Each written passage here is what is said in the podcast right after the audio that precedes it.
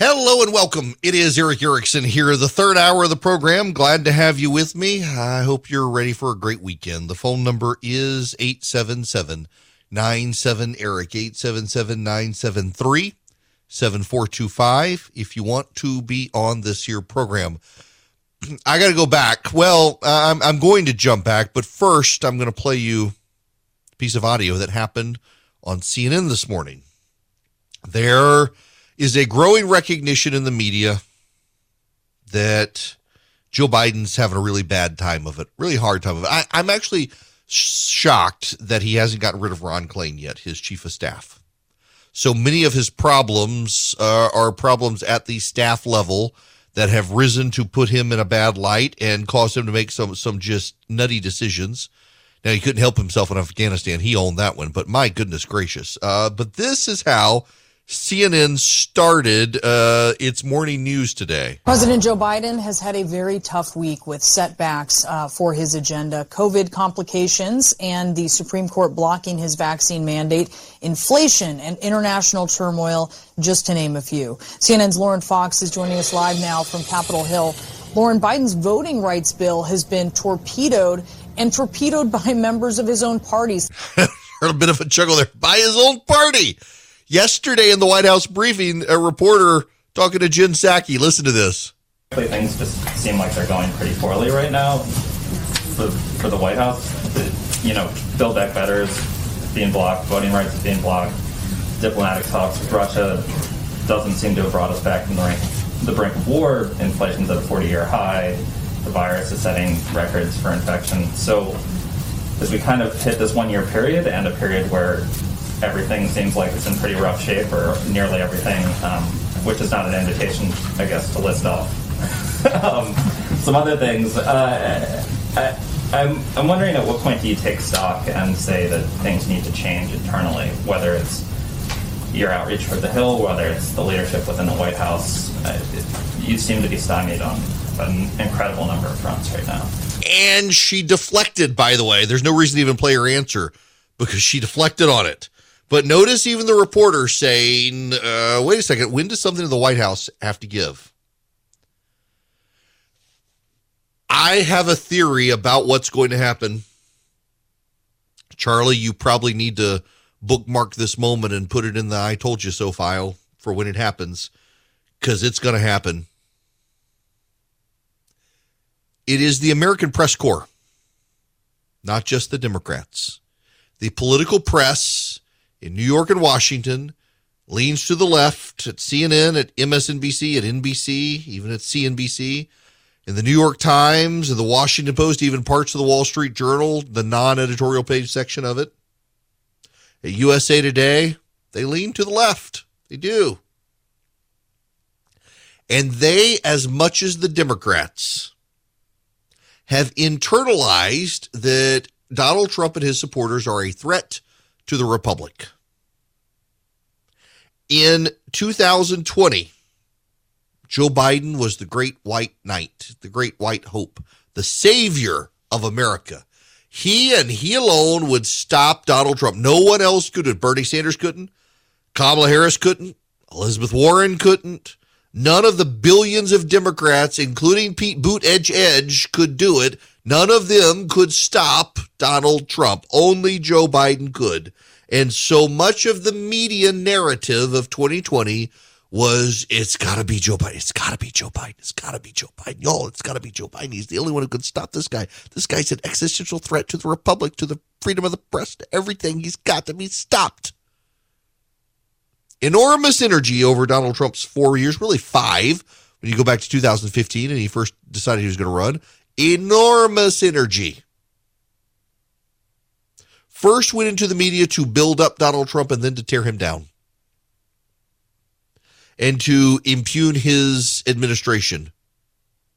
Can you imagine, as an aside, if Donald Trump had had the bad week that Joe Biden had had, how the media would cover it? It'd be brutal. Far more brutal than the coverage they're giving to Joe Biden's bad week. But if the media internalizes that Joe Biden is doing so badly Donald Trump could come back or a Trump clone, a resurgent GOP in 2022? How long before the media turns on him? How long before the media turns on Joe Biden? Some of you will say, well, they never will. They never will. But the media hates Donald Trump more than they like Joe Biden.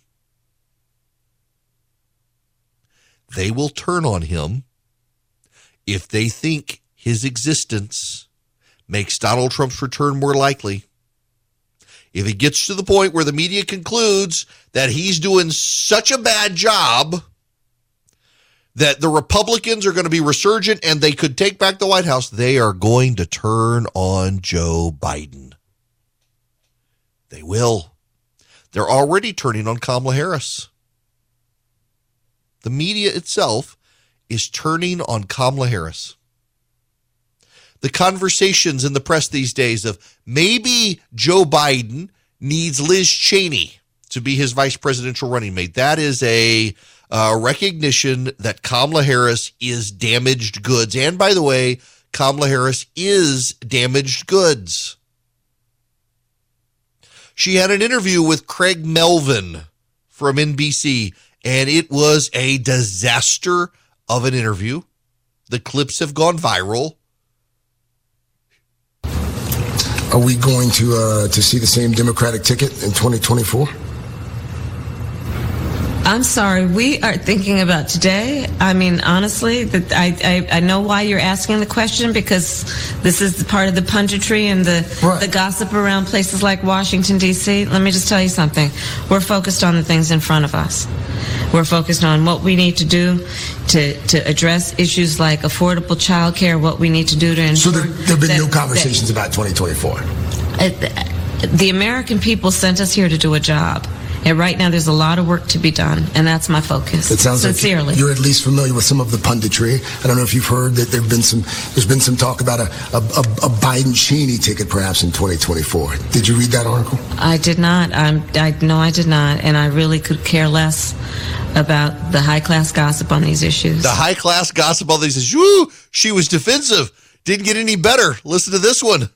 At what point does the administration say, you know what, this strategy isn't working. We're going to change strategies. Six former administration officials last week wrote that open letter urging the administration to change course, to change strategy. Is it time? It is time for us to do what we have been doing, and that time is every day. Every day it is time for us to agree that there are things and tools that are available to us to slow this thing down. Wait, so it, it's time for us to start doing that thing that we're already doing, and we have tools available to slow this thing down. Why aren't you deploying the tools to slow it down, not end it? Notice she didn't say end it. She said, "Oh my gosh, these responses they're brutal, they're painful, they're painful." One more, vaccinated, because it will save their life. At, at what point but, does the administration acknowledge these people aren't going to get the shot? They're just not going to do it. I don't believe in giving up on people, Craig. I really don't. The 500 million tests that have been ordered that are going to be sent to every, every American. Do we know when those are going out? Shortly, though they're going to go out shortly. They've been or? ordered. They've been ordered. We I have to look at the current information. I think it's going to be by next week, but soon, absolutely soon, and it is a matter of urgency for us. Should we have done that sooner? We are doing it. But should we have done it sooner? We are doing it. Oh, we're doing it.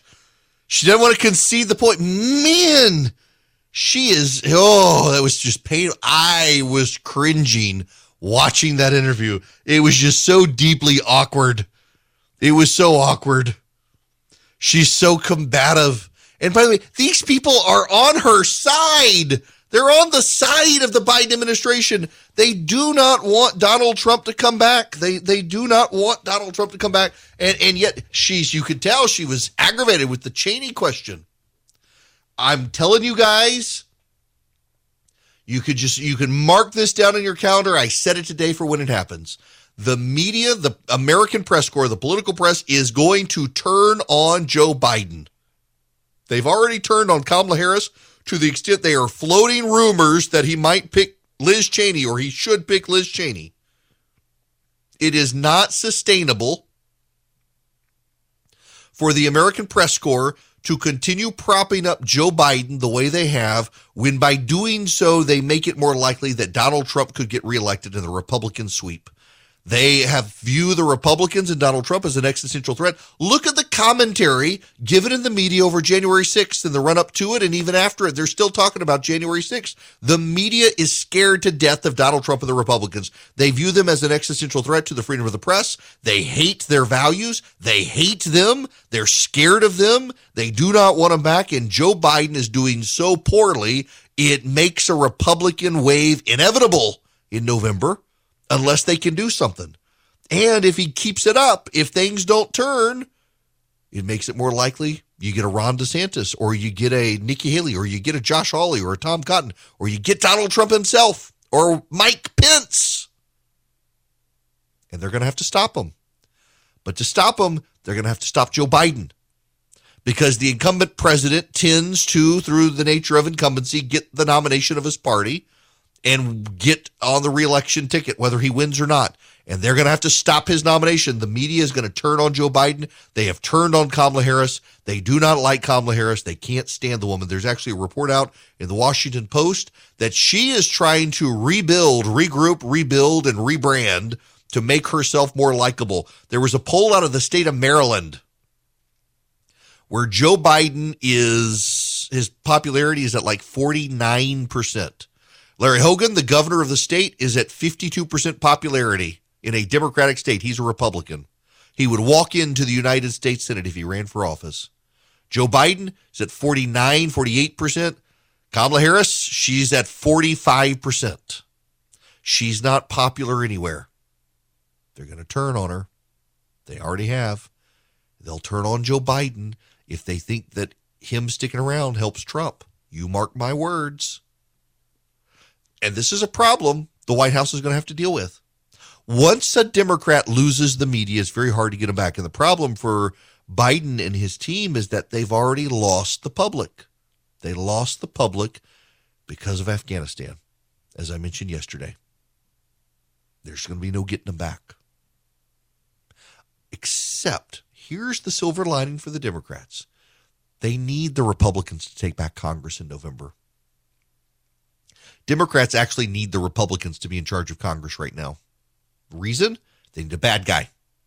It's very hard to run against a villain when you control everything. The American public, they kind of understand the filibuster, but I had a caller earlier who needed me to explain the filibuster to him.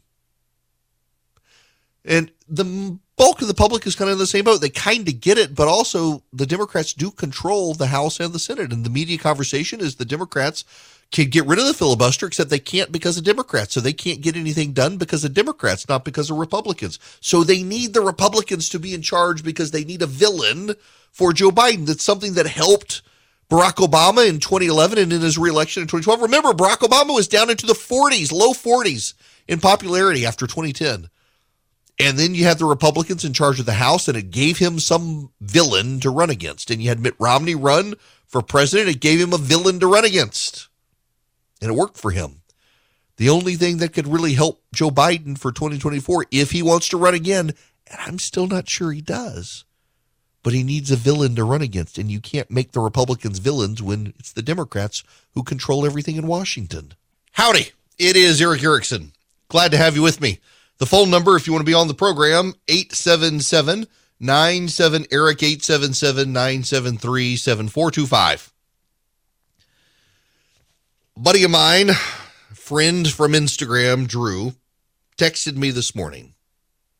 Occasionally, I make friends with people on the internet. Instagram's my preferred place because you can actually see whether someone's crazy or not. And yeah, he may be a little bit. He's actually a great guy. Um, owns a owns a training facility and gym up in North Carolina. He texted me this morning. He said, "Can you explain why we're still having all these labor shortages in the country uh, now that all the COVID benefits have expired? Why, what's going on?" I've actually been digging into this because I've had the same question. And I want to explain to you uh, what apparently is going on here. There are several factors at play here. It's a little more complicated than the talking points out there. One of the things that's happened is a lot of people retired. They dropped out of the workforce. They're no longer in the workforce. Uh, so there's a workforce reduction. They just retired. They, they said, well, to heck with this. I'm done. And so those people are out of the workforce. Another group of people, particularly older workers, are scared to get back into the workforce because of COVID. And so they're not coming back in. Some of them have dropped out as well. So that's another pool of people who could be in the workforce who are just like, to heck with this. I'm done. And they're out of the workforce. The most interesting group of people and the greatest amount of data out there is on the next group moms, a vast array across races of mothers decided having gone through homeschool with their kids and Zoom classes and seeing what it was like for their kids, realized that their families could make it work financially. Might be more of a struggle, definitely would be more of a struggle losing in some income, but they could stay home with their kids and it would benefit their families to do so. And they never would have, except they got to experience home life again, being home with their kids all day during the pandemic. And they realized, you know what? I can do this. And they dropped out of the workforce. I'm fascinated by that phenomenon that will pay long term dividends for society, by the way. Another group of people out there decided that uh, they can do side hustles and gigs and they can live on reduced income and they got out of the workforce and they do Uber, they do DoorDash, they do Instacart and they get to work on their schedule. They have that flexibility. They're more struggling. They've got reduced income. They've got savings. They may come back into the workforce. And then there's the last group of people who have never left the workforce. But because so many of those other people left the workforce, there are jobs aplenty out there. And these people who were flipping burgers at McDonald's are now working for Fortune 500 companies. They they couldn't get into major companies. They were in hospitality, they were in retail, they were working in hotels, and they've upgraded their jobs. So the forward-facing consumer-facing industries in America are the ones that really are the ones that you experience the shortages, the people waiting tables, the cooks, the sous chefs, the line cooks, the the people washing the dishes, the people flipping the burgers at McDonald's, the people running the drive-through, the cashiers at the grocery store. They got better jobs. They were able to upgrade. And so it's left behind shortages in those locations. So as, as shortages at higher level work have filled up with these workers, their positions are now open and there aren't people to come to them. Uh, and we probably will fill those up eventually with people in high school. This is a great time. If you're a high schooler, if you're in high school and you want a job in the private sector, now is your time to get out there.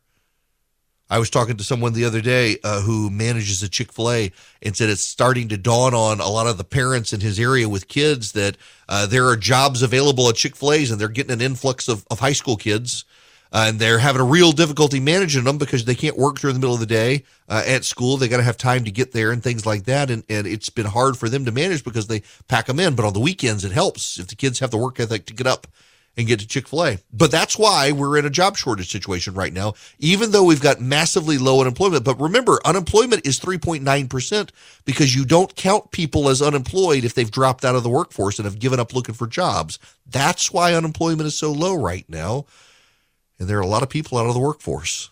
Hello there. It is Erick Erickson. Glad to have you with me here. The phone number, if you want to be a part of the program, is 877 97 Eric, 877 973 7425.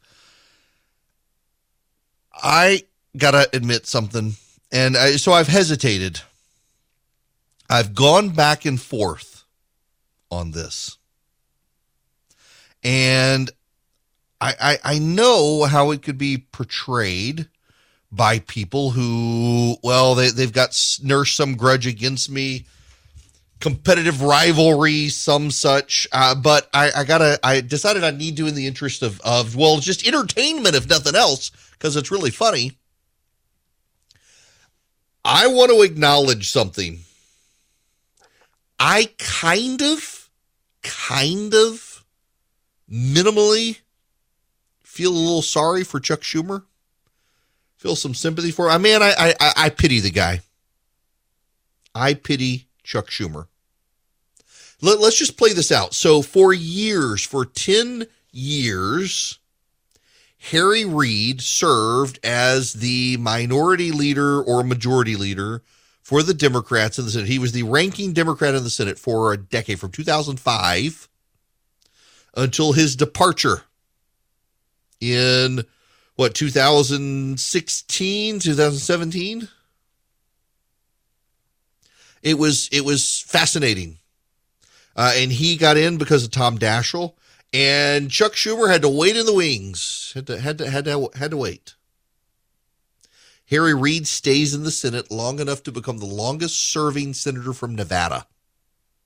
They changed the airport name in las vegas so Las Vegas's airport used to be McCarran International Airport, and McCarran was apparently a bad dude. The Republicans hated him and the Democrats hated him, but he'd had a lot of power. And in, in the cancel culture moment and in, in the history of, of people who were bad and, and we should change their names, the Republicans and the Democrats alike in Nevada seized on the opportunity to change the name of McCarran International Airport to Harry Reid International Airport. So when you fly into Las Vegas now, you're flying into the Harry Reid Airport.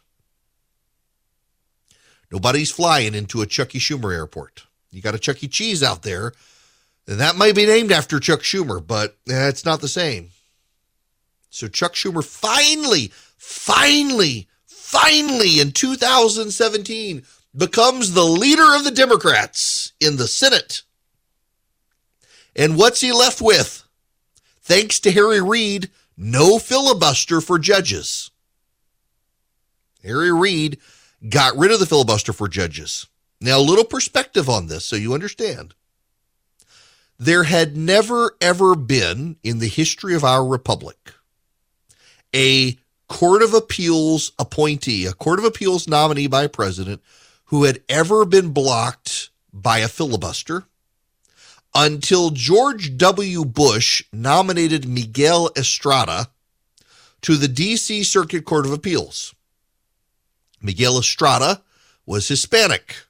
Dick Durbin, the senator from Illinois, said, and I this is almost a direct quote, there's no way in hell we can let Bush put a Hispanic on the DC circuit. Why? Because the DC circuit is where you go to the Supreme Court. John Roberts, Brett Kavanaugh, I think Breyer, I mean, heck, even Merrick Garland. They all were on the DC circuit. I think Rehnquist was uh, before he became Chief Justice of the Supreme Court. Uh, Clarence Thomas was. Uh, the D.C. Circuit is the, the second most powerful court in the land, essentially. So there was no way they were Durbin was letting Bush put a Hispanic on the on that court, and the Democrats filibustered Miguel Estrada. It was the first time there had ever been a filibuster to stop a Court of Appeals nominee. And so, what do Republicans start doing when Obama became president? They said, "Well, by God, we're going to start filibustering all years as payback," and it escalated. So Harry Reid gutted the filibuster and he claimed, well, we're only gutting it for lower courts, not the Supreme Court. McConnell finished off the job in 2017. Chuck Schumer becomes the leader of the Democrats. Harry Reid has gutted the filibuster for all presidential nominees except the Supreme Court.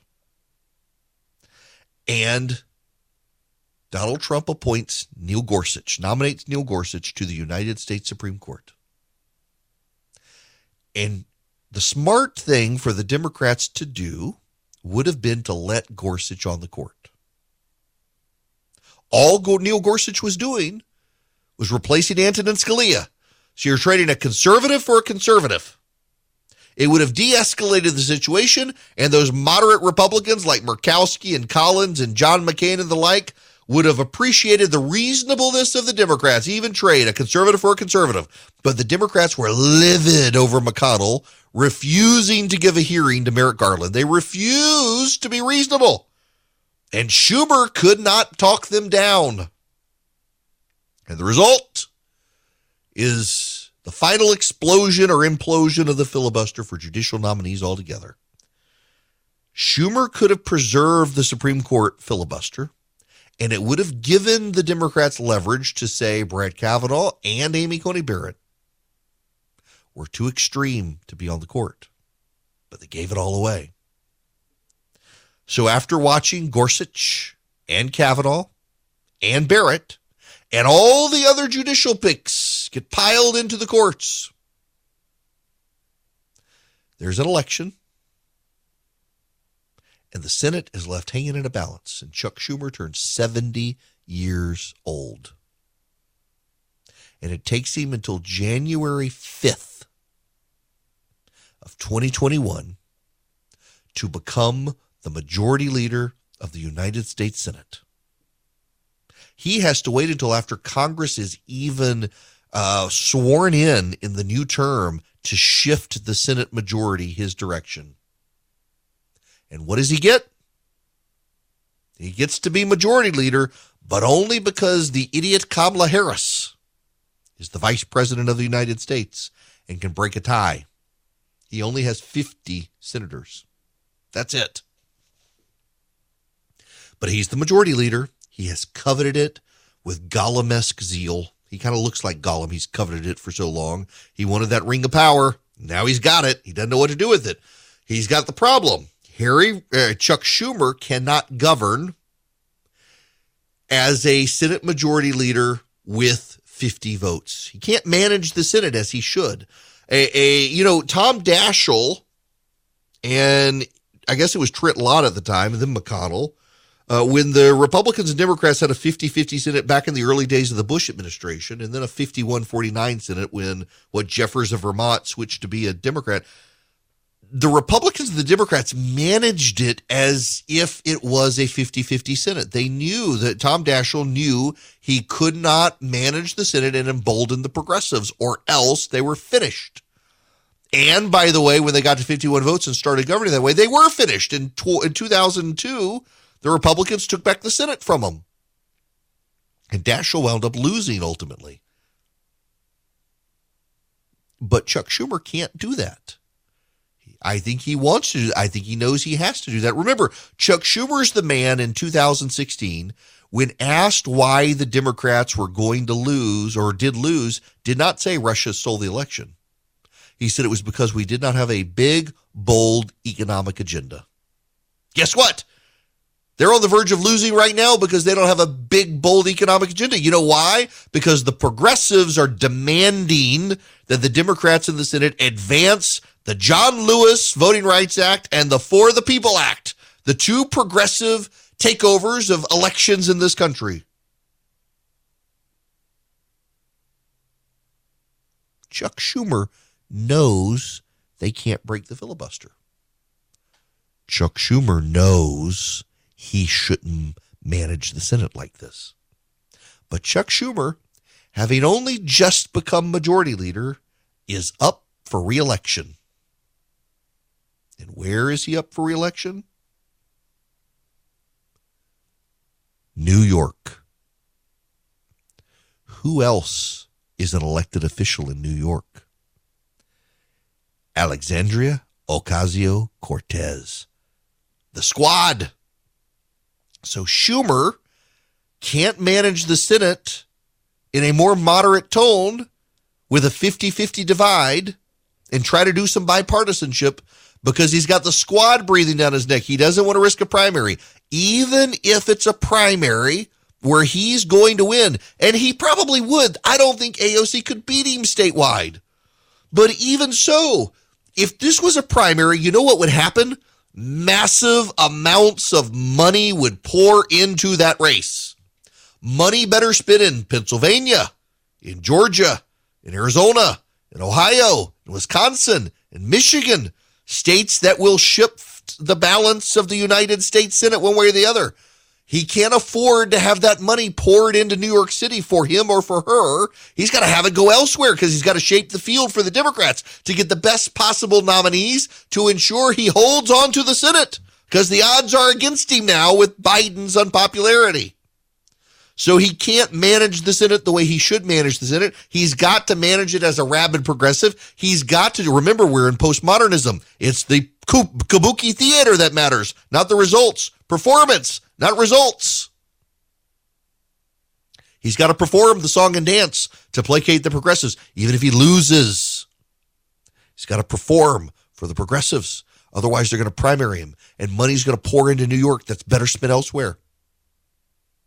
And the irony here is that because he must manage the Senate as a progressive, and he is progressive, Don't get me wrong. Don't mishear me. He is. He just knows in a 50 50 Senate, you can't manage as a progressive and be successful. But he's got to, because otherwise, he's going to lose his seat.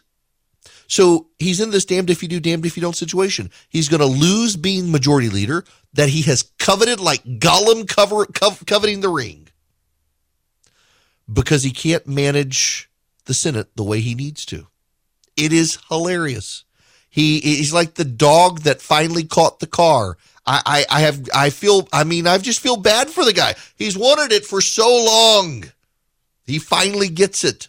And now he's going to lose it because he can't manage it the way he knows. He's a sharp politician. He's a smart guy. He knows he can't manage the Senate the way he's managing it, but he also knows he can't do otherwise or he's toast. It is hilarious. It is ironic. I chuckle about it, but by God, I feel I just pity the man. I do. I, I really do. I, it's it's one of those Greek tragedies playing out on the stage. Poor old Chucky Schumer. All and all, the only thing that's going to be named after him is a bunch of pizza restaurants, and they're going to use him in the form of a rat as the mascot. While Harry Reid gets McCarran International Airport changed after him to Harry Reid Airport. My goodness. Now, I want to go to a phone call before I go to anything else. Kerry, you're going to be up next. Welcome to the program. Thanks, Erick. Appreciate you taking my call. Uh, just take a moment and say how much I enjoy listening to the program when I get a chance. Thank uh, you. I, am out of school today. I'm a school teacher, but I had to take the day off today, and uh, it gives me a rare opportunity to listen. Most of the time, I don't get the chance. Well, um, I actually wanted to comment on something that relates back to a program that I was able to hear a few weeks back but ironically, it kind of connects to what you were just talking about, about seeing elections through a historical perspective. Um, it's about the situation with what we're looking at here in Georgia with uh, the primary between uh, Brian Kemp and David Perdue.